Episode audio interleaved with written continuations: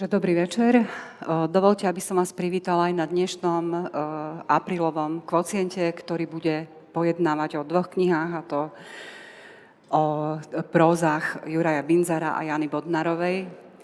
Ale najskôr by som chcela predstaviť svojich dnešných hostí, z ktorých opäť niektorí sa opakujú, opakujú niektorí, ako Gabriela Magová, prišla po dlhšom čase medzi nás, takže vítam medzi nami Gabrielu Magovú, ktorá pracuje ako redaktorka Rádia Devín. Dobrý večer. Druhým hostom je Peter Zajac, ktorý pracuje v Ústave slovenskej literatúry Slovenskej akadémie vied v Bratislave. Vítam ťa. Dobrý večer.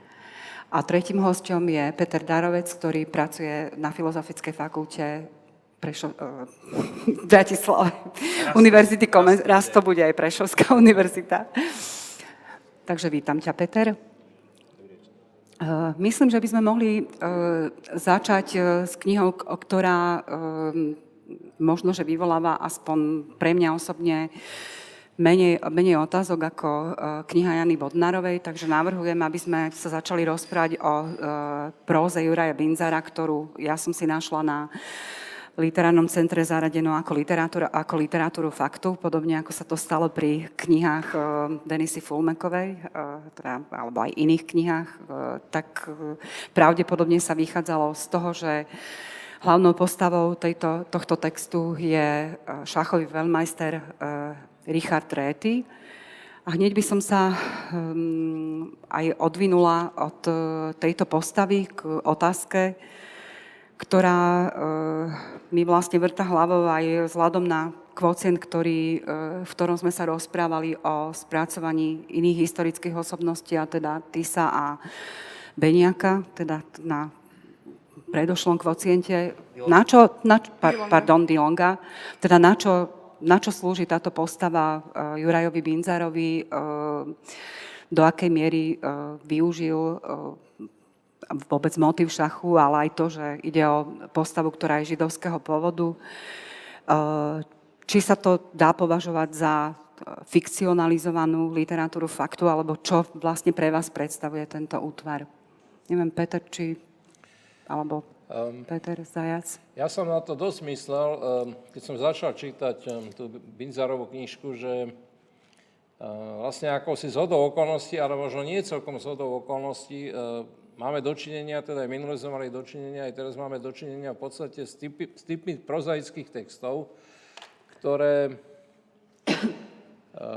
sa pozerajú na slovenské dejiny alebo dejiny Slovenska alebo na dejiny toho prostredia a na dejiny ľudí, ktorí v tom prostredí žijú, povedzme, že od začiatku 20. storočia až do možno, že konca 20. storočia, inými očami, ako to robila e, predchádzajúca próza. To, to bol taký prvý poznatok. A druhá vec, ktorú som si hneď, druhá otázka, ktorú som si hneď položil, e, bola otázka, že aký je to žáner. My sme to minule diskutovali a na, práve na túto tému.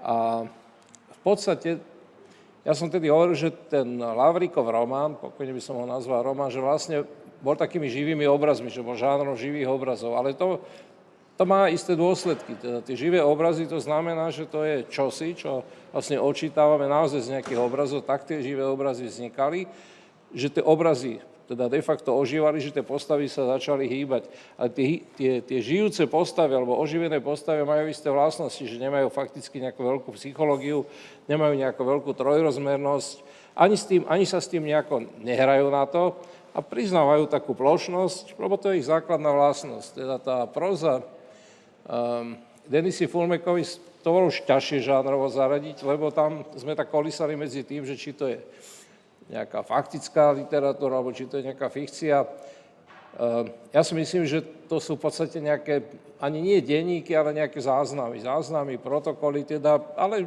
stále je to literatúra, pre mňa teda proza, ktorá vychádza z nejakej osobnej životnej skúsenosti, z nejakej autobiografickej skúsenosti, ktorú istým spôsobom spracúva.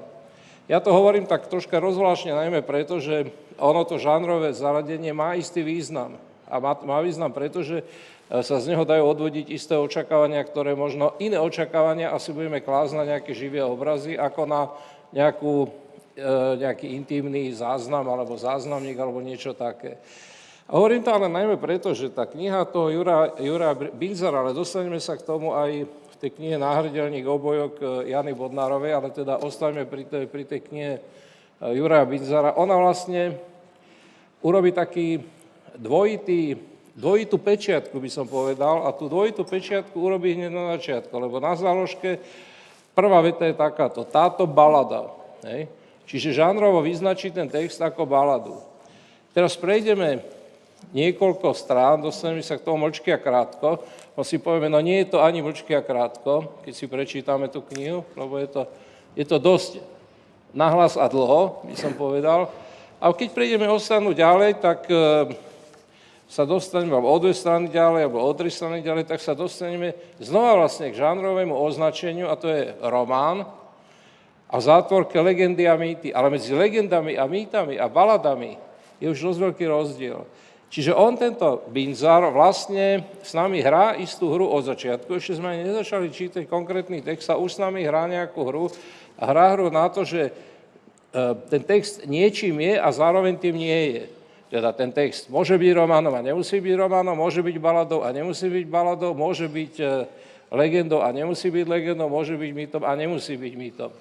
A ja keď som ho začal čítať, tak som mal taký pocit také robustnosti, mal som troška podobný pocit ako pri Lavríkovi, že vie narábať, e, vie vytvárať to prostredie, to znamená, že vie vytvárať interiéry, keby som to mal tak povedať, teda zátišia, teda to, čomu sa hovorí Stillleben, čiže po nemecky je to stále iba to tiché, tichý život, alebo, alebo skôr aj neživý život a vie to oživiť.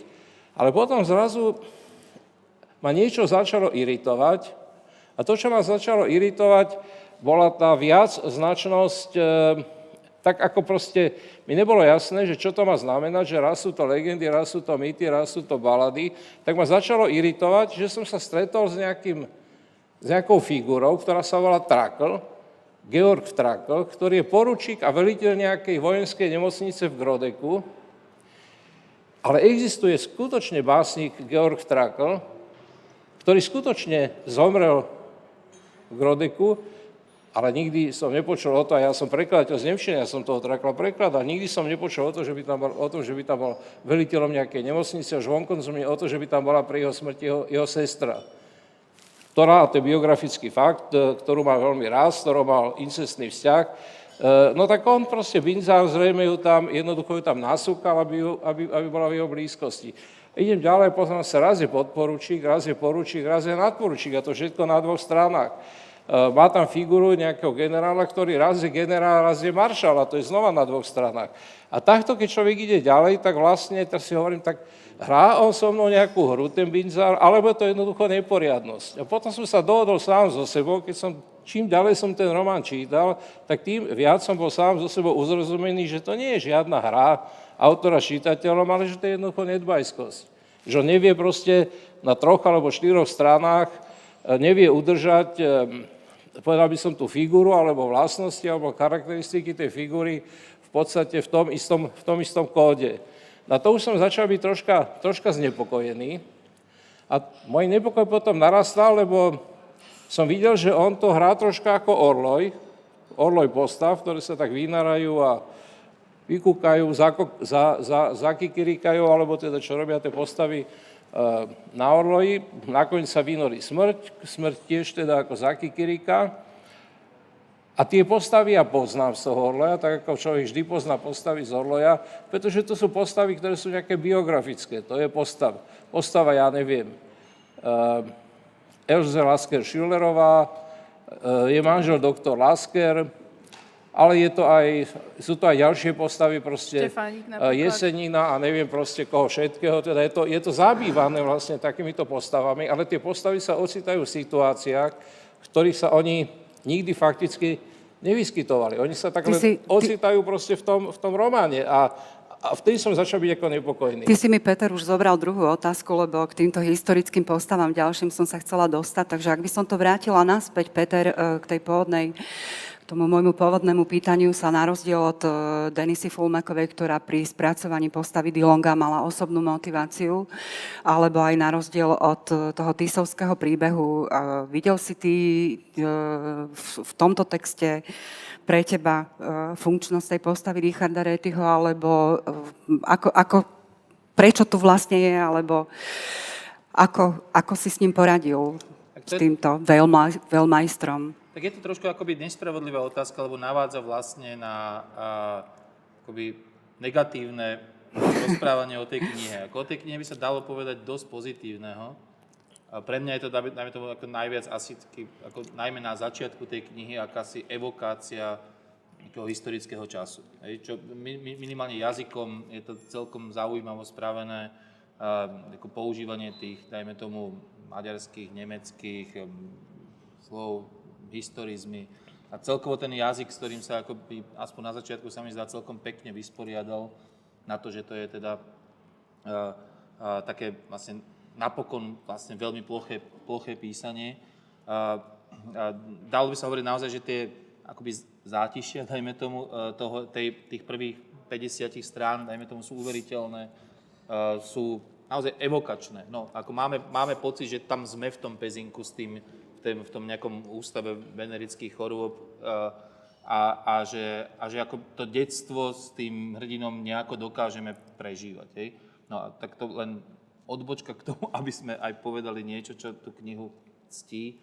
Pretože na, odpoveď na otázku, že prečo tam je ten Reti, je podľa mňa uh, tak veľmi jednoduchá, lebo je to dostatočne exkluzívna postava, aby sa o nej jemu oplatilo písať knihu, hoci on je tam v skutočnosti len taký akoby ten, uh, ten, ten sprievodca tým panoptikálnymi, panoptikálnymi výstupmi všetkých slávnych. Je to taký trošku, som povedal, že nový čas pre intelektuálov, ktorí majú chuť e, si prečítať, čo to o Stalinovi, čo to o Leninovi, čo to o Hitlerovi. Všetky tie postavy, ale zase nie pre veľkých intelektuálov, lebo hneď je to vysvetlené, že tá postava je teda tou postavou. Ten, ten Hitler vyzeral zaujímavo chvíľu, kým tam ešte nedal tú vysvetlivku, že mimochodom bol to Hitler a, a tak ďalej. Hej. A potom sú nám všetky tie schválnosti, ako to, to, to, naozaj to kopenie tých historických postav, ktoré vlastne nemajú nič iné na starosti, len hrať šach e, furt s tým rétým všetky, alebo aspoň uvažovať o šachu.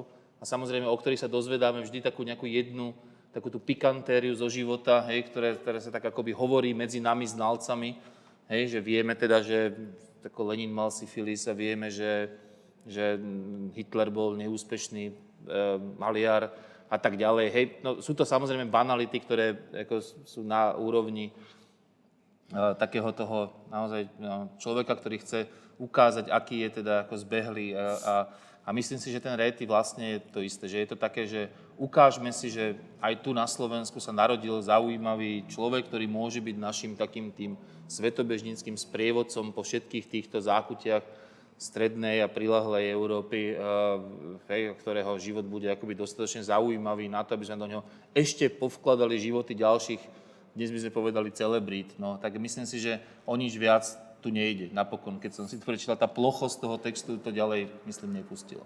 Nie, je, Gabriela? je dostatočne neznámy na to, aby hneď nevzťahol na seba očakávania, že sa Áno. bude jeho životný, skutočný životný príbeh opisovať. To znamená, že dá sa tu fabulovať. No a, a to, ako pracuje autor s e, tými všetkými ďalšími postavami, je presne o tom, že ich postupne vyťahuje, pretože ho fascinuje to, že naozaj sa mohli stretnúť a mohlo sa im prihodiť toto a keď sa postavia do nejakých skutočných historických udalostí, tak mohli reagovať. Tak to je vyslovene, ako keby bol e, zlákaný tým, tým, čo všetko je tu spojené takými jemnými nitkami, čo je samozrejme zaujímavé, ale napríklad, keď si sa pýtal na ten šach, tak ten šach tam, tam e, je úplne, to je jedno, to, to mohol byť tenis, alebo to mohlo byť čokoľvek iné. Vôbec sa nedostaneme do sveta toho, ako on, e, ako šachista fungoval, ako žil, ako šachový No, pa- majster. Prepáč, lebo- to skočí, pretože my sa vôbec nedostaneme do jeho sveta. Nedostaneme my o tom sa, Rétim sa, on- nedozvieme vlastne vôbec nič. Ja keď hej? som dočítala tú knihu, tak som mala pocit, že to bol nejaký taký autistický e, blázonko, ktorý si nevedel nájsť miesto vo svete, ale stačilo si prečítať heslo vo Wikipédii, len, len pre srandu. Áno.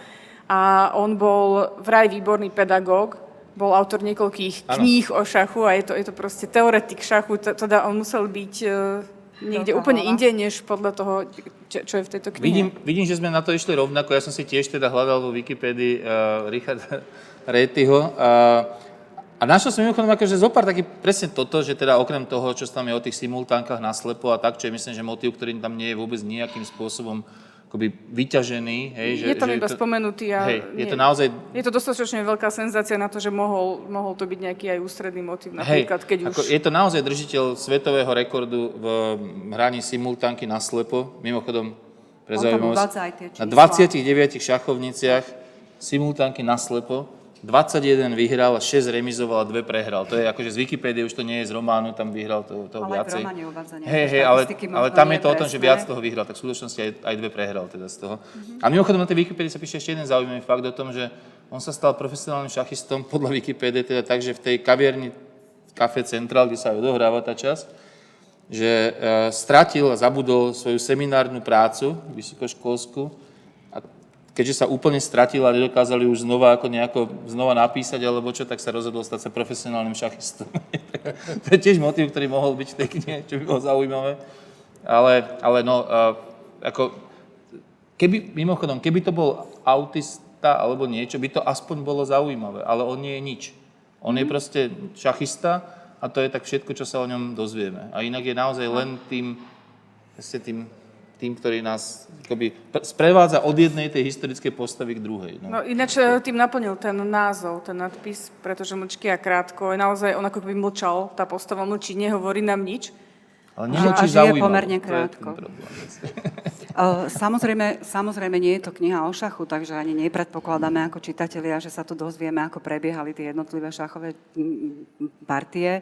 Ale na druhej strane myslím si, že uh, na to, že išlo o najskôr rakúsko-horského, neskôr československého nejakého veľmajstra, tak vyťažil pomerne málo z tej, tej dejinnosti. A oproti tomu ja sa teda dostávam aj k tým postavám, ktoré už tu boli čiastočne e, spomenuté, k tomu panoptiku, alebo ja som si to teda nazvala, nie je nový čas, ale naozaj som mala pocit takého literárneho bulváru v tom zmysle, že že čo on vlastne robí s tými inými, s tými, s tými inými, s tými inými postavami, že keď e, ja som bola nadšená, že v kaviarni sa vyskytne Elza Laskel Schillerová, ktorá nosí jednu topánku takej farby, druhú také a na pleci má červené vreco, vrece, ale kam to, kam to teraz peje ďalej ako hromadí bizarnosti, že to, čo sa dozvieme, že nemilovala svojho manžela ma a doslova expre, takto expresívnym jazykom mala rada iba nejakú Alicu, ktorá jej lízala prsia. To, to, to, sa dozvieme o Elze Lasker Schullerovej ako v literárnom bulvári, alebo čo sa dozvieme o Wittgensteinovi, čo sa dozvieme o, už si spomínal Lenina, ktorý sa vyčúra na koberec, to je zase Neho jedna z cien. Ako, e, mám pocit, že, že to ani nešlo pri, pri mm, týchto historických osobnostiach už potom kam ďalej e, hromadiť tieto bizarnosti, ktoré on Tak on je nazbieral. Binzar je divadelník, to treba, to treba vedieť, pretože ono tie figúry, v podstate on ako keby ich mal porozkladané niekde, možno, že ani nie po javisku, ale niekde za javiskom, v akomsi depozitári divadelnom, teda neviem, nechcem povedať rovno, že v skladisku divadelnom, ale niečom takom. A vyťahuje ich vlastne podľa vlastnej ľubovole. A teda to slovo ľubovola nepoužívam celkom náhodou, Hovorím to preto, že v podstate mne tie Binzarové knížky, ktoré som čítal, sú sympatické. Proste istou robustnosťou. Aj táto kniha je napísaná robustne. On sa to dobre, rado sa to číta, by som aj povedal. Hej. Presne ako, ako, ako, ako, ako ste povedali, ten začiatok s tým oným, s tým, ako on vie evokovať to prostredie, teda dobre sa to rozbieha, v podstate to ide celkom dobre až do konca. Hovorím až na to, že potom si človek ako kla- začne klásť otázku, otázku, preto som hovoril o tých žánroch, otázku nejaké také ľubovola, lebo dobre, ak je takáto, ak to nie je, ak je to, ak je to, ak je to nejaký, nejaká legenda, alebo ak je to nejaká balada, tak nevzťahujeme na to nejaké požiadavky na nejakú, teda povedal by som presnú protokolárnu referenčnú platnosť. Čiže nepýtame sa na to, ako to bolo naozaj, aby som to povedal po slovensky. Ale aj tak to musíme čítať z Wikipédiou v ruke, Hej, to musíme googliť, teda vlastne čitateľ. Ja každému odporúčam, aby si tú knižku prečítal, ale teda odporúčam každému, aby v jednej ruke čítal knižku a v druhej ruke, aby sa pozeral e, do počítača, aby googlil, pretože si musí potom zistiť, že či sa naozaj niekedy Milanko Štefánik, lebo aj taký tam je, vystupujú tam všetky historické figúry, na ktorých si vie asi spomenúť Binzar v tej chvíli, keď to píše, tak tak sa musí potom ale pýtať, že tak naozaj je to tak, že sa, že sa Štefánik stretol za týchto okolností, ja neviem, s týmto Richardom Retým, a ak sa nestretol, tak potom, tak potom akú, akú rolu, akú funkciu to tam hrá, hej? Na čo je to stretnutie, však potom musí mať nejakú, nejakú funkciu. A teda povedal by som, že na to, aby to bolo, aby to plnilo tie referenčné nároky, to, to znamená, aby to plnilo nárok na nejakú aspoň pravdepodobnosť, hej, referenčnú. Na to je to príliš málo presvedčivé, je tam príliš veľa, aj poviem rovno chýb jednoducho, referenčných chýb. Ja neviem, e, ja som germanista, tak mňa troška irituje, keď ono Georgovi Traklovi, ktorý je jeden z najvýznamnejších nemeckých básnikov, povie, že je žid. Nie preto, že, že ho takto nejakým spôsobom troška aj denuncuje, ale preto, že z hodou okolností Georg Trakl je evanielik v Salzburgu, a to v katolíckom Salzburgu. A to evangelistov v katolíckom Salzburgu hrá dokonca oveľa príznačnejšiu funkciu, ako keby bol Židom v tom istom Salzburgu, pretože, pretože ten evanielik bol ešte raritnejší živočích, keď to mám tak povedať, v tom Salzburgu ako nejaká židovská komunita, ktorá tam existovala.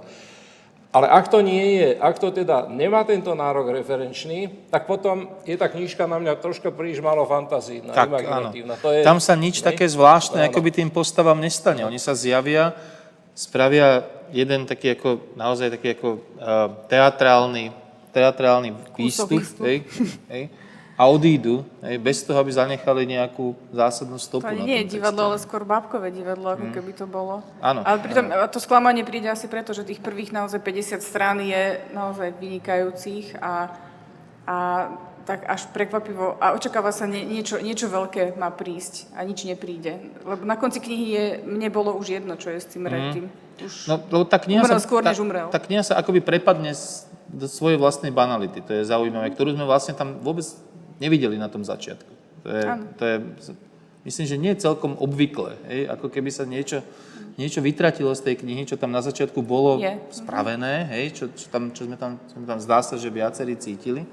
A, a zrazu to odíde. Pre mňa je to trochu aj spojené s tým, že na jednej strane, teda ako som hovoril, že sa mi veľmi páči ten jazyk toho rozprávania, a na druhej strane vlastne je tam aj veľmi nejasná funkcia, dajme tomu, rozprávača, čo mimochodom obidve tie knihy majú spoločné a dostaneme sa asi k tomu, takéto striedanie tej Náročnej tretej a, a, a, a prvej osoby rozprávania bez akejkoľvek nejakej vnútornej logiky sa tam prechádza, až, až, až, až je cítiť na niektorých stranách, mimochodom práve v tej pasáži o Milankovi uh, Štefánikovi, kde zrazu zrazu hovorí prvej osobe jeden odsek, nikto nevie prečo, lebo, na, lebo ním hovoril vlastne na začiatku tej knihy, potom si to ako, keby spomenul, že aha, veď tu sa predsa používa prvá osoba, to sa rozpráva v prvej osobe, tak na chvíľu do nej prejde, potom znova sa mu stratí, potom znova sa akoby chvíľami vynorí, ale nikto nevie prečo práve vtedy, ako v, v, v akých súvislosti neexistuje nejaký kľúč k tomu, e, k tomu celému, že skôr zrazu ten text je akoby nezvládnutý sám v sebe, a to aj, aj teda náračne, ale, ale určite aj teda tým, tým, tým čo, sa, čo sa v ňom No rozpráva. ja to musím aj povedať, že, že ja si myslím, že tých prvých 50 strán je zredigovaných a potom už tie ďalšie ako keby neboli. Keby sme otvorili tú knihu a začali čítať, tak tam zrazu je plno súvetí, ktoré majú v sebe niekoľko ktoré, niekoľkokrát za sebou je tam ktoré, strieda sa tam prítomný čas s minulým časom, zrazu je v tých vetách už nie, nie ten drive, ten náboj, ale bordel, neporiadok a Nepísali to dvaja ľudia? Nie, podľa mňa sa unavil redaktor alebo redaktorka. Ale aj autor. Alebo autor, najmä. Nemôžeme všetko zvalovať samozrejme na redakčnú prácu, ako v prvom rade si za tým textom Pardon. stojí autor. Ale eh, ja sa ešte vrátim k tým historickým postavám iba v tom zmysle, že eh, Samozrejme, my sme ani neočakávali nejakú historickú pravdivosť. eh, Má na to právo, aby falšoval, falzifikoval, ak by písal fikciu, ale eh, skôr je problém, kde sa to posúva. Že keď si to porovnáme, povedzme, eh, stalo sa 1. septembra s Ránkovom, kde vystupujú a demitizujú sa, alebo polučťujú sa tiež podobne bizarným spôsobom tieto postavy historické, tak e, predsa len, predsa len Ránkov to kde si vedie. Kým tu ako keby, možno, že to je spôsobené tým, čo si naznačil ty, že on je aj divadelník, aj scenarista, aj do filmu, uh, fušuje, aj, teda do, aj, aj lyrik je, aj neviem čo všetko, že jednoducho robí také samostatné uh, fragmenty, ktoré sú spojené ako keby len tou osobnosťou Richarda Rettyho, ale naozaj dozvieme sa, mňa, mňa osobne, tak ako ste aj vy naznačovali, navodila tá prvá kapitola, ale o to, o to viac ma sklamal nielen ten ďalší vývoj, ale najmä ten samotný príbeh toho vzťahu s ruskou Roňou, že čo tam, čo tam on vlastne robil s tým pobytom Richarda Rettyho v Rusku. Ešte k tejto, tejto epizóde vlastne by sme sa mohli vrátiť teda k tomu, ako, ako je tu modelovaný eh, ten milostný príbeh eh, Richarda Rettyho a ruskej Ale ja myslím, že možno vysloviť celkom pokojne takú domnienku, eh, že je, niekedy sú veci aj celkom jednoduché. Eh, Však to je biografický fakt. Binzar je Pezinčan. On ten Pezinok pozná naozaj dôverne.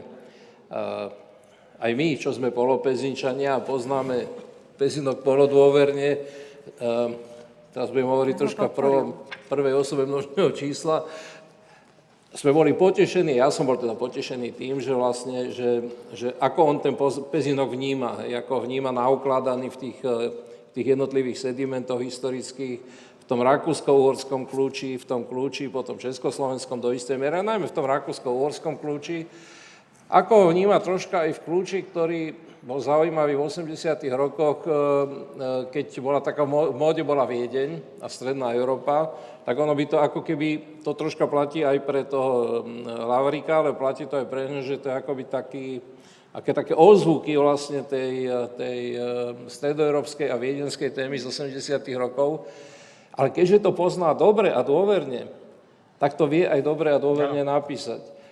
A keďže nepozná ani Moskvu, ani, mm, už neviem čo, však to prechádza strašne, teda dosť veľkým počtom nejakých destinácií, dá sa povedať, ktoré nepozná tak veľmi dôverne, tak potom tie destinácie sú opísané troška ako z rýchlika, alebo na ten spôsob Wikipédie, teda ja som nie náhodou použil to slovo Wikipédia, vy ste povedali, že to je taká vlastne akoby pre, eh, pre taká, ako, troška také šarády pre, pre moderného intelektuála, ktorý sa veľmi, nemá veľa času, aby... Ale chce vedieť taký ten jeden, jeden Áno. zaujímavý kaviarenský detail o niekom. No. No tak proste, tak, tak on to píše na tej úrovni proste tej Wikipédie, toho Google, čo nie je žiadna chyba, ale potom ten rozdiel medzi tým pezinkom, a ktorý pozná naozaj dôverne, a medzi tými ostatnými prostrediami je, je evidentný. No. No my sme to tu hovorili vlastne pred, predtým, že škoda, že ten Rety odišiel z Pezinka, mohla to byť dobrá kniha. A, a otázka, či by sa stal teda tým potom šachovým veľmajstrom, ale... Aj na svoj ale- spôsob je to aj dobrá kniha, aj keď hej, z toho ako Pezinka, istým spôsobom no. je. Ja som preto aj zaujímavá. začal vlastne o tom, že myslím si, že tá kniha je vlastne, uh, myslím, že zaujímavá aj svojimi chybami do istej miery, že, že sú veci, ktoré sú nudné, tak toto aspoň nie, nie je nudné aj pri všetkej tej, uh, tom, ako sa to zlomí ako do nejakej naivity alebo do niečoho takého, že to neočakávame a vlastne ako to čitateľské prekvapenie niekedy je zaujímavé aj keď je akoby negatívne. Hej, no. Áno, aby som sa z mojej strany ako na, naposledy vrátil teda k tomuto, k tomuto románu, tak on, preto som začal aj tým žánrom, že on sa vlastne neudrží vo svojom vlastnom žánri. Hej. A to, ten žáner nie je formálny, to nie je v, v knihe, to nie je nikdy formálna otázka. To je vždy otázka toho, že keď pomenujem ten žáner a pomenujem ho dokonca v dvoch rámcoch, lebo ho pomenoval dvakrát, tak keď ho pomenujem, tak to znamená, že to žánrové označenie vrha potom svetlo v podstate, alebo vrha nejaký taký, taký jas, alebo tmu, alebo čo, ako kedy. Vrha potom na celý ten text. A tu, keď vrhá to svetlo, tak vrhá to svetlo na tú, na tú jednu časť toho textu, okolo toho pezinka, a potom už troška sa stmieva. Alebo dosť. Ja by som premostila obidve tie knihy tým, že si dovolím zacitovať teda z dvoch častí Binzara, keďže ide o tému, ktorá je minimálne v dvoch bodoch spoločná, a to je židovstvo a potom aj vlastne tá pohnutá vonkajšia história, ako je vojna a podobné veci. A možno, že by bolo zaujímavé porovnať, že čo teda s touto témou robí Binzara, čo Jana Bodnarová. K- Tak na začiatku, eh, keď sa hovorí o tom, že v Pezinku žijú Židia a do Viedne je to skok, ale Židom tu ubližujú ako všade. Mnohí obrezaní si to však aj zaslúžia. To bola prvá veta, ktorá... Ja to teda nebudem komentovať e, hodnotovo, ale poviem, že ma minimálne šokla, že čo, čo si zaslúžia Židia v súvislosti s holokaustom a s inými vecami. A druhá, druhá, keď sa hovorí o tom, aké hrôzy sa diali e, na Ukrajine za bolševikov a hovorí sa, že na Ukrajine zúri hladomor a kanibalizmus a že sa stalo už viackrát, že matky v dedinách uvarili dojčatá, aby nakrmili staršie deti. Ukrajinský veľmajster Jefim Bogoľubov telefonoval do denníka New York Times, že sú to vymysly, že ich bude žalovať. Oni sa mu síce ospravedlnili, ale na druhý deň uverejnili správu, podľa ktorej v dedine Čorný Donek synovia odrezali mŕtvej matke prsníky a upiekli si ich. Ríči sa vracal do hotela nad ránom a tak ďalej a tak ďalej. Ide mi teda o, o ten e, spôsob komentovania tých rôz, na ktoré reaguje aj Jana Bodnárová, ktorá si ale vyberá úplne inú postavu. E, e, teda zase možno, že som tú otázku položila trošku nespravodlivo, alebo e, navádzajúc odpovede, keďže tu ide o maliara židovského pôvodu, ktorého ona aj premenuje, teda trošku ako keby naznačovala na rozdiel od tohto Juraja Binzara aj ten, tú fikcionalizáciu väčšiu, keďže Ernest sa tu volá Im, Imro.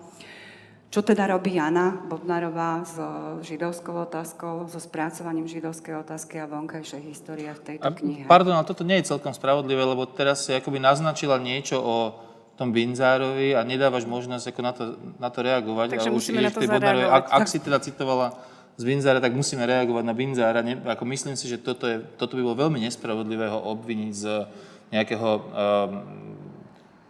z toho, že by, že by nejako zľahčoval či už tému holokaustu, alebo, alebo, alebo nebodaj ako nejakého hladomoru na Ukrajine. Skôr naopak si myslím, že to sú tie silné miesta toho textu. No v prvom rade hovorí to postava, hovorí to ano. Žid a hovorí to v období... Hej, a, a práve, práve tá diskurzívnosť toho celého je na tom veľmi zaujímavá a vôbec mi nepripadá ani lacná, ani, ani nejaká dehonestujúca, ani, a, ani nejaká bulvárna alebo niečo niečo také.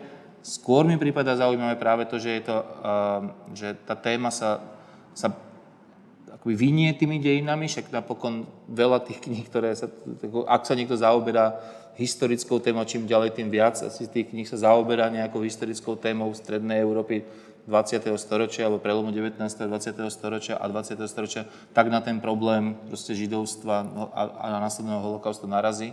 A ne, nepripadá mi, že tu by to bolo... Naopak hovorím, myslím si, že to je relatívne silné miesto tej knihy, asi aj tej Bodnárovej knihy, ale, ale že len mal som pocit, že kým prídeme na tú Bodnáru, že by som chcel toto teda povedať. Ja som vôbec nechcela naznačiť, že zľahčuje tú tému.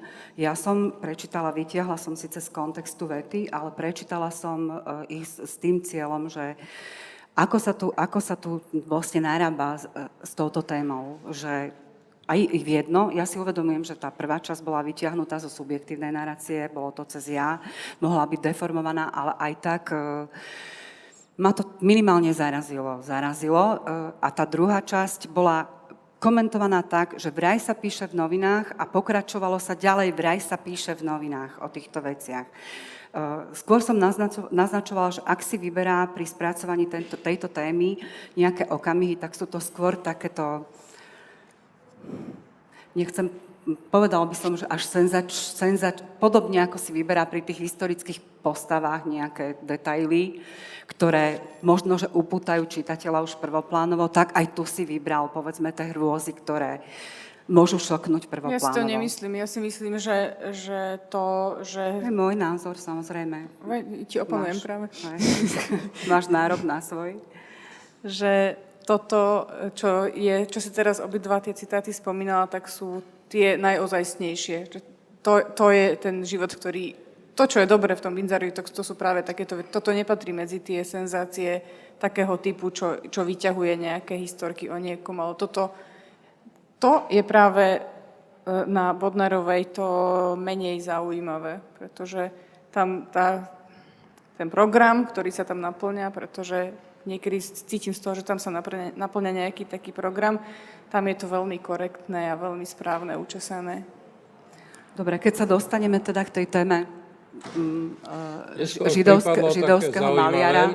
A to nebola asi celkom ani náhoda, ani zhoda okolností, že vlastne už dvakrát sa zaoberáme knižkami. Je ich dosť. Teda na slovenské pomery je, je to dosť hustý výskyt témy, ktorá sa týka nejakým spôsobom teda slovenského židovstva, ale skôr ešte stredoeurópskeho rozmeru slovenského židovstva, by som povedal, pretože to nebo, nebolo to, však poznáme tie klasické príbehy zo slovenskej literatúry po roku 1945, tieto príbehy všetky do jedného, hej, sú troška odlišné. Aj, aj tá príznakovosť tých príbehov je troška iná, lebo má to stredoeurópske pozadie. Hej. Tak u toho Binzara veľmi ako veľmi jednoznačné, pretože tam hrá rolu, hrá rolu Viedeň, teda celý ten, ten viedenský ako, ako život aj s tými Wittgensteinovcami a teda aj s, tými, s, tými, s tým kafe centrálom a neviem čím všetkým.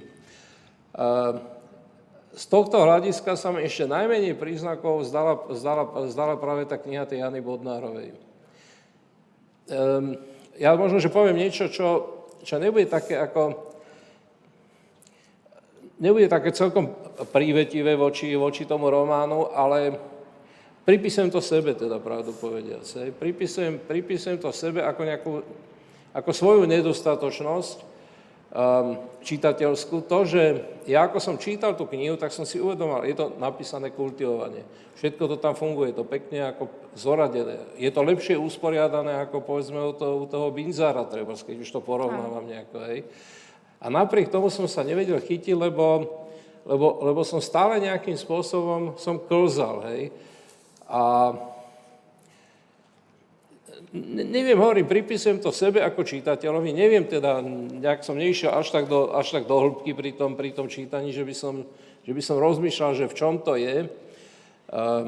Potom som si tak uvedomil, že už raz som mal v živote takýto zážitok z prvej prozaickej knihy Dušana Dušeka, ktorá sa volala Strecha domu a z okolností som redigoval ako redaktor vydavateľstva Smena a tiež som sa tak klzal, klzal a potom som si až neskôr pri iných dušekových e, textoch prozaických som si uvedomil, že to bolo preto, že on to mal celé postavené v tej streche domu vlastne na jednej úrovni, tak ako keby bol, ako keby bol e, buď monochrom, nejaký ako obraz, monochromatický obraz, alebo ako zvuk, ako keby to bol nejaký taký, proste jeden, jeden zvuk stále v tej istej, v tej istej vrške, v výške, v tom istom tóne, bez nejakých, bez nejakých zmien. A potom sa naučil Dušan Dušek tie texty písať tak, že menil tempo, rytmus a menil aj troška spôsob výpovede, ehm, čiže dával tomu svojmu čitateľovi nejaké pauzy, malo to nejaké také, malo to taký troška, povedal by som, E, taký charakter nejaký, nejaký sinusoidný, čiže človek sa tam mohol zastaviť. To, čo bolo dôležitejšie, to aj urobil tak, aby to, aby to vyznelo dôležitejšie. A tu som nemal, ne, hovorím, nevedel som sa celkom chytiť, lebo, um, lebo, som, lebo som si, lebo, lebo ten text bol pre mňa, bol pre mňa teda naozaj taký troška bezpríznakový. A hovorím, a hovorím to teda, ospravedlňujem sa aj autorke, lebo to pri, a pripisujem to naozaj sebe v tomto prípade. Peter, ty si mal... No, pod, podľa mňa toto je text, ktorý tomu, a teraz to znie tak akože genderovo neúctivo, ale mám, mám pocit, že to je akoby text, ktorému asi lepšie budú rozumieť ženy ako muži, typujem.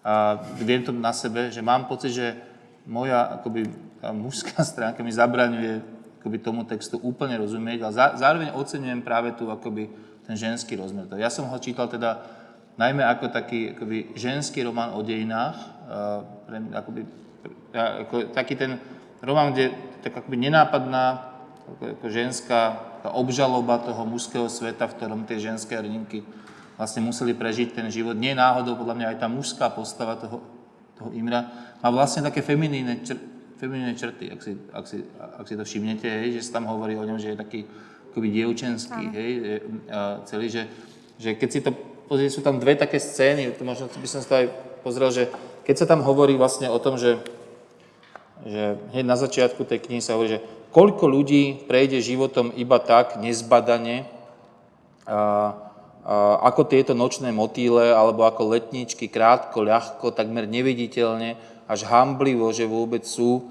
veď nikomu ani nebudú chýbať, ako keby zamietli všetky stopy po sebe, po svojej pavučinovo jemnej existencii, pomyslela si Sára a tak ďalej.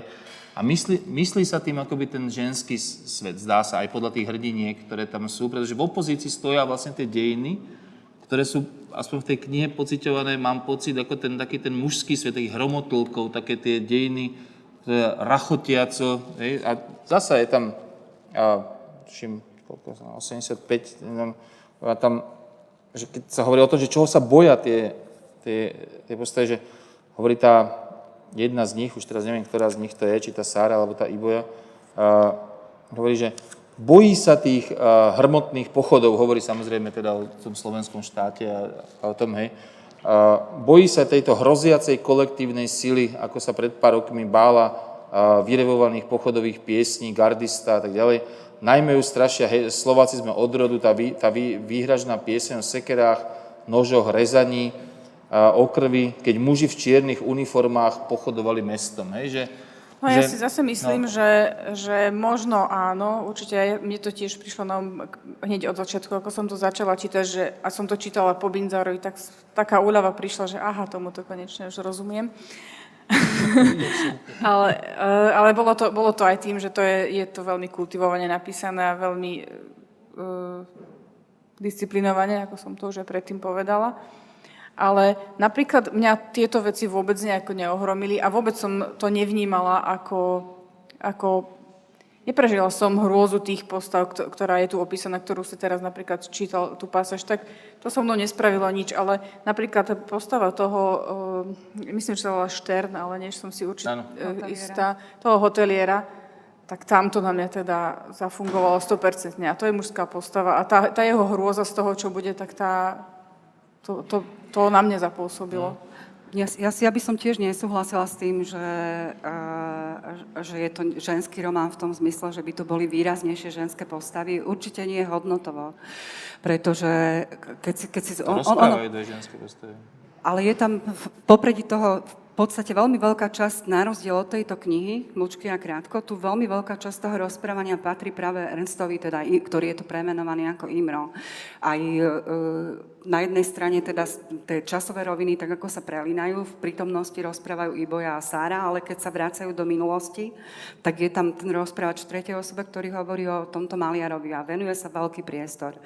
Ale tým chcem teda na, vrátim sa k tomu, že, že viaceré tie ženské postavy tam nemajú až povedala by som, pozitívne hodnotové atribúty. E, Práve naopak sú problematizované, teda už aj z tohto hľadiska to prekračuje také tie hranice, povedzme, feministické určite, to feministická literatúra nie je. A nie je to ani feminínna, ak je to teda ženská literatúra, to by sme začali úplne veľmi široký okruh problémov, ale len náražam na to, že tie dvojice sú vyrovnané, lebo keď ty si spomenula hoteliera, tak ten je napríklad v tom vzťahu, ten, ktorý je silnejší aj och- ochraňujúci tú manželku, ale zase opačne, že vo vzťahu, vo, vzťahu eh, Ernsta, teda Imra, románového Imra, eh, je ochraňujúcou jeho Emilka. Hej? Teda mne sa zdá, že sa to tam vyrovnávalo, tento, tento mužsko-ženský svet, aj že, že ako keby na rozdiel od toho Binzara eh, sa Jane Bodnarovej aspoň pre mňa veľmi naliehavo podarilo zachytiť to vrácanie sa totalít alebo tú atmosféru manipulácie moci, či to, či to bola teda najskôr fašistická alebo neskôr e, bolševici, alebo teda 50. roky, potom 68.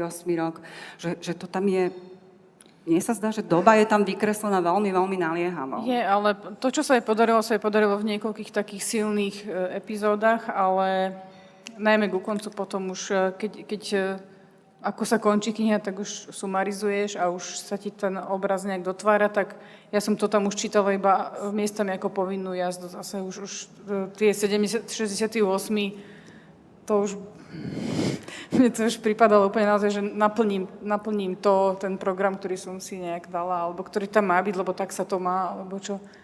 A ten materiál sa nejako keby unavil. Možno to súviselo aj s tým, že viaceré tie motívy sa opakovali tým, že sa tu vlastne prelínali tieto temporálne roviny, tak sa vrácala k tým istým motivom, ktoré raz boli podané ako keby z pozície týchto ženských postav, inokedy z pozície náratora v tretej mm. osobe. To, s tým by som súhlasila, čo si naznačil ty, že tie náračné formy Samozrejme, o tom zase môžeme uvažovať, že či má zmysel to miešanie alebo nie. Hej, že to je No zmysel nemá, e- evidentne. Hej, a to ako v literatúre nemusí všetko zase úplne mať zmysel, zmysel v tom, funkciu. v tom, že je to jednoznačne interpretovateľné. Tu v obi, obidve tie knihy nepochybne spája to, že a tá prvá či tretia osoba sa striedajú bez toho, aby sme k tomu našli nejaký jednoznačný interpretačný kľúč. To platí pre obidva tieto texty. Dá sa to doložiť, hej. sú tam v jednej kapitole na jednej strane hovorí tá Iboja v prvej osobe a v nasledujúcom odseku hovorí v tretej osobe. Tuto nepôsobí, nepôsobí rušivo jednoducho, pretože celkom evidentne je to rozhodnutie autorské, nie je to proste nejaké, nejaké pozabudnutie sa alebo nejaký omyl. Proste autorke sa v tej chvíli zrejme zdalo, že v tomto odseku bude lepšie rozprávať v prvej a v tomto odseku bude lepšie rozprávať v tretej osobe ne, ne, neviem, čo ju k tomu viedlo, ale nemám ani nejakú potrebu to nejako skúmať. Vie, vie, viem, z logiky toho textu vyplýva, že to je vedomé rozhodnutie autorské a nie teda nejaká, no, nejaký omyl. No. Omyl. E, áno, teda ja naozaj e, niekedy je lepšie mlčať, ako hovoriť, tak teraz radšej mlčím, aby som náhodou ne, neoblížil teda tomu textu a sám sebe, aby som bol úprimný. Ale jednu vec viem povedať a aj o nej niečo poviem, keď sa dostanem k tej pasáži, uh, kde ona to, áno, áno, z, tejto, z tej knižky, lebo to tam máte, za, za to, tak máte to založené, tak sa k tomu dostanem. Tam bola, Je. na tej, tam, čo ste mali posledne otvorené, ste tam citovali. Aha, sto, ktoré?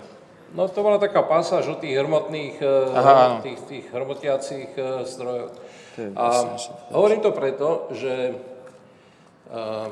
ten intimný svet, ten svet interiéru, a teda ženského interiéru v podstate, hej, ten je veľmi minúciozný a naozaj veľmi, veľmi jemne popísaný až do najmenšieho detailu. A teda tie rozdiely, tie rozlíšenia sú veľmi jemné. Hej. Čiže keby som, to, keby som to mal povedať, tak to je interiér, nie je taký interiér, kde na stole je divina, keď sa pozerám na tie, na tie, na tie, na tie teda normálne klasické zátišia, holandské alebo aké, žiadne perá tam netrčia z oného, neviem z čoho, z jarabice, ako by to urobil Johanides alebo niekto taký. To je veľmi jemné, to sú, možno, že sú to nejaké, niečo, kde sa štopka, alebo že sú to nejaké ihrníky, alebo také čosi. Mm-hmm. Ale teraz zrazu tam príde proste ten svet, ten mužský svet, keďže nemám okuliare, tak na to nevidím, tak to nemôžem, nemôžem, to, nemôžem to zacitovať, ale, ale zrazu ten svet je štilistický, v podstate, to, je- publicistický text. Áno. Hej? Áno. Čiže ona vlastne, ona vlastne ten svet, ako, ja neviem, buď ho nepozná, alebo, alebo, tak, alebo, alebo, alebo, alebo ho nevie urobiť, tak, tak, tak eh, Nenašla prostriedky na to, aby... ale potom, tam, ale potom, v tom, v tom, potom v tom texte vzniká, vzniká taká dosť veľká disproporcia medzi tými dvoma spôsobmi, tými dvoma kódmi, ktoré tam proste ako, ako fungujú. Ako mne, musím že mne to až tak neprekáža v tomto prípade. Teda budem si stáť za tým, že to je feminínny svet, ktorý je tam opisovaný. A práve toho robí feminín, že akoby ne, nerozumie celkom tomu, tomu vonkajšiemu svetu, len sa ho tak, tak trochu akoby obáva, cíti z neho istú hrôzu, nebezpečenstvo, ohrozenie, bez toho, aby mu až tak veľmi potrebovala rozumieť alebo ho nejako prozaicky evokovať, že je tam, je tam to, to Presne to takéto utiahnutie sa do toho, do toho sveta, tej No to vily, určite. tej... To hej, určite, a- aj to celé to, že čo, o čom je vlastne tá kniha, veď to je, to je niekoľko uh, osobných príbehov. To, Áno, ale, to, čo viem, hej, to, čo... ale mo, možno to feminín naozaj nie je správne v tom, že je to skôr akoby, že svet takých tých, akoby, tých slabších, hej? Že, že, že v, tom, v tomto zmysle, lebo aj to, že je to aj, aj, aj vekovo takto správené, sú to akoby starší ľudia, hej? Že nie sú to proste tí mladí bujari, uh, takí tí ako plní síl, ale sú to akoby, sú to starší, staršie, dve, dve vlastne staršie ženy, hej, e, v tej vile, ale aj t- s tým súvisí aj tá téma toho židovstva, že je to akoby slabší aj, dajme tomu, ako v tomto, tomto zmysle. Áno, ale tam, tam, kde ho najsilnejšie zachytí, tak to je, to je práve to najosobnejšie. Hej, a to, ona- to možno sa Áno, a ona, ona naozaj rozumie akoby tým slabším, nerozumie tým silným. Hej? E, A to potom platí nielen teda o svete nejakých mužov a tak, ale že akoby uh, ro, uh, inak- rozumie tým slabým a tým, tým tichým, tým, uh, tým nenápadným. To je to, čo je vlastne na začiatku ten prvý, prvý citát. A nie tým hrmotným, tým, ktorí vytvárajú tie dejiny, tí, ktorí akoby si ich berú a, a robia ich na svoj, Áno, obraz. tie celé dejiny sú vždy iba nazerané zvonka. Veď a napríklad aj e, keď sme sa bavili o Binzarovi a o tom, na čo použije históriu alebo dejiny a historické fakty, tak na čo tu napríklad autorka použila toho maliara, ktorý, ktorý je, eh, je reálna postava toho Ernesta Špica, ale nemá nič spoločné s týmto Imrom v podstate. Tiež No- som si pozrela Wikipédiu a nemá.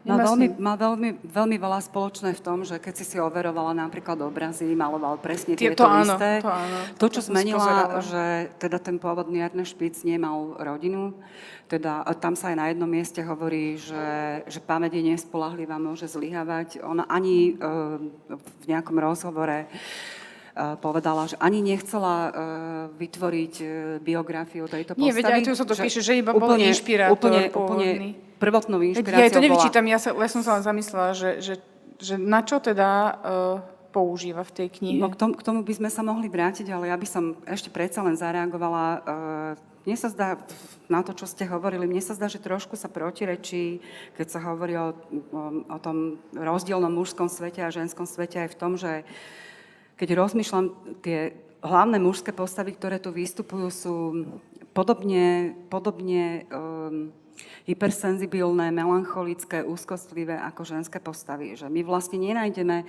či to je hotelier Štern alebo uh, Imro, teda z tých hlavných postav No, nenájdeme... veď to som uh, hovoril presne, že aj tie ale- mužské postavy majú tento, tento atribút. No ale na jednej strane uh, sú tu tieto hypersenzibilné postavy a na druhej je to ako keby ten tvrdý svet, že to, voči čomu ona možno protestuje, je ten svet mocný alebo autoritatívny, ktorý je jedno, že či ho tvoria muži alebo kdokoľvek iný. To je ten svet, svet moci, aspoň teda pre mňa, nie, nie mužov. Že nebrala by som to z tohto genderového hľadiska, aspoň teda v tejto knihe nie. Aj keď sa uh, bavíme, lebo uh, zdá sa mi, že rovnocene uh, sa problematizujú obe tieto rodové kategórie, či sú to mužské postavy alebo ženské postavy. No a vrácajúce k tomu samotnému Maliarovi, mne sa zdá, že podobne ako v prípade uh, Denisy Fulmekovej tu bola dosť osobná motivácia, pretože Jana Bodnárová ako kunsthistorička sa zaoberala uh, Maliarom Ernstom Špicom uh, na odbornej úrovni a fascinovalo ju práve to, že uh, vytrčal, alebo bol takýmto outsiderom v tej svojej dobe, kedy sa presadzoval socialistický realizmus a on išiel vlastne proti väčšine. Takže tá osobná, osobná motivácia, mne sa zdá, že je tam vidieť. Jednak je tam pre mňa aj dôležité to prepojenie uh, uh, so vzdelaním, ktoré potom sa neprejavuje len v tom samotnom výbere postavy, ale aj v tom, ako ona robí obrazy. V podstate tomu by sme sa tiež mohli vy- vyjadriť k vizualizácii alebo k tomu mysleniu v obrazoch, ako ona vytvarene vníma svet. Lebo asi nie je náhoda, že si vybrala na rozdiel od šachového veľmestra práve výtvarníka. To, čo vy ste už povedali, že v prípade toho Richarda Rettyho možno bolo jedno, či by to bol tenista, alebo by to bol šachista. Tu je veľmi dôležité, že on je maliar, aspoň pre mňa. No, podľa mňa to trošku súvisí aj s tým kunzistorizmom, No, a hovorím. čo podľa mňa je slabina toho textu, tak musím to tak, takto povedať, lebo jedna vec je, že ten text je naozaj poetický v zmysle že ako nejakej, nejakej obraznosti, vytváranie nejakých obrazov, ktoré si samozrejme žiadajú nejakú tvorivú spoluprácu toho čitateľa na to, aby teda to vytvoril, že v tomto zmysle je to naozaj taký, že diskurzívny text, ktorý si po, potrebuje takéto, do, nielen že, že domýšľanie, ale aj také, akési do, dociťovanie toho textu. A, a na, na druhej strane ten text ako, akože až príkro, in, dáva taký akože až príkry inter, interpretačný návod e, v, mno, v mnohých ohľadoch. Už len to, že náhrdelník obojok. Hej? Akože, ako keby sme si sami nevedeli domyslieť, že keď už si, keď už si vyžiadala takéhoto vnímavého, citlivého čitateľa, nikto iný tú knihu čítať nebude, teda to som si istý, tak ten už sa nepotrebuje ako, ako tie kunzhistorické vysvetlenia. Že zdá sa mi, že tu je akoby takéto, že na jednej strane taký ten naozaj, že to, to výtvarné, hej, takéto, takéto atmosférické a na druhej strane je takéto kunzhistorické, uh, takéto, že a takto to je, takto si to interpretujte, takto to máte. Hej. To je to, čo mne napríklad trochu prekážalo na tej knihe, že sú tam obidva tie rozmery. Hej. Áno, ale to je zase otázka poetiky. Hej? Teda, čo je to poetika, nejaké vedomosti? Lebo to sú vedomosti, ona proste, to sú umenovedné vedomosti, hej? poznatky. A tie pasáže historické, to sú tiež vedomosti. To, je, to, sú vedom, to sú veci, ktoré vieme, ktoré my o tej druhej svetovej vojne dnes už vieme, je to popísané. To neznamená, že, že mm, teda aj dnes existuje množstvo všelijakých konšpiračných teórií, popierarských teórií a neviem čoho všetkého, ale teda my sa v tejto sfére určite nepohybujeme, naopak, pohybujeme sa v sfére, ktorá má nejakú jasnú výpovednú hodnotu, ako, ako, ako, ako má, ten rozmer proste v sebe a preto, preto sú aj podľa mňa tie knihy um, nejakým spôsobom aktuálne v tomto čase, že asi ľudia akýmsi spôsobom, a možno aj špeciálne na Slovensku, akýmsi spôsobom cítia, hej, že je to čosi, čo zrazu, čo bolo bezpríznakové dosť dlho, v jednej chvíli to bolo veľmi príznakové, čo ja viem niekedy začiatkom 90. rokov, potom to, to, potom to prestalo byť také výrazne príznakové, lebo sa to prestalo nejako tematizovať v tom politickom a spoločenskom živote a teraz sa to stáva znova príznakom, lebo sa to dostáva do toho verejného povedomia. Tak z tohto hľadiska, možno, že to hovorím troška ťarba, ale z tohto hľadiska pokladám za dôležité a dobre, že tento typ literatúry vzniká a že tu existuje a že sú tie knihy napísané naozaj ináč, ako sa ako, ako písal, ja neviem, o týchto témach, povedzme, ja neviem, Jašík alebo kto, hej. To je, to je, to je, to je dobré, to je naozaj dobré. Ale je nesmierne ťažké, a myslím si, že ona s tým má troška problém, je nesmierne ťažké napísať vetu, prozaickú vetu, ktorá prenesie tú historickú vedomosť do nejakého takého jazyka, aby nebol ten jazyk, no nerad to poviem, ale poviem to, aby nebol banálny, triviálny, publicistický. Hej, to sa je tam proste, to sa je tam, teda v tej pasáži, ktorú si čítali, tak ktorú som nevedel prečítať, vďaka svojej nedostatočnosti, tak tie pasáži, keby som mohol, keby som vedel prečítať, to bolo úplne zrejme, hej, že to boli tóry, tóry publicizmy. No a to je otázka naozaj toho, že ako vlastne tú poetiku, lebo dneska existuje niečo ako poetika vedomostí. Hej?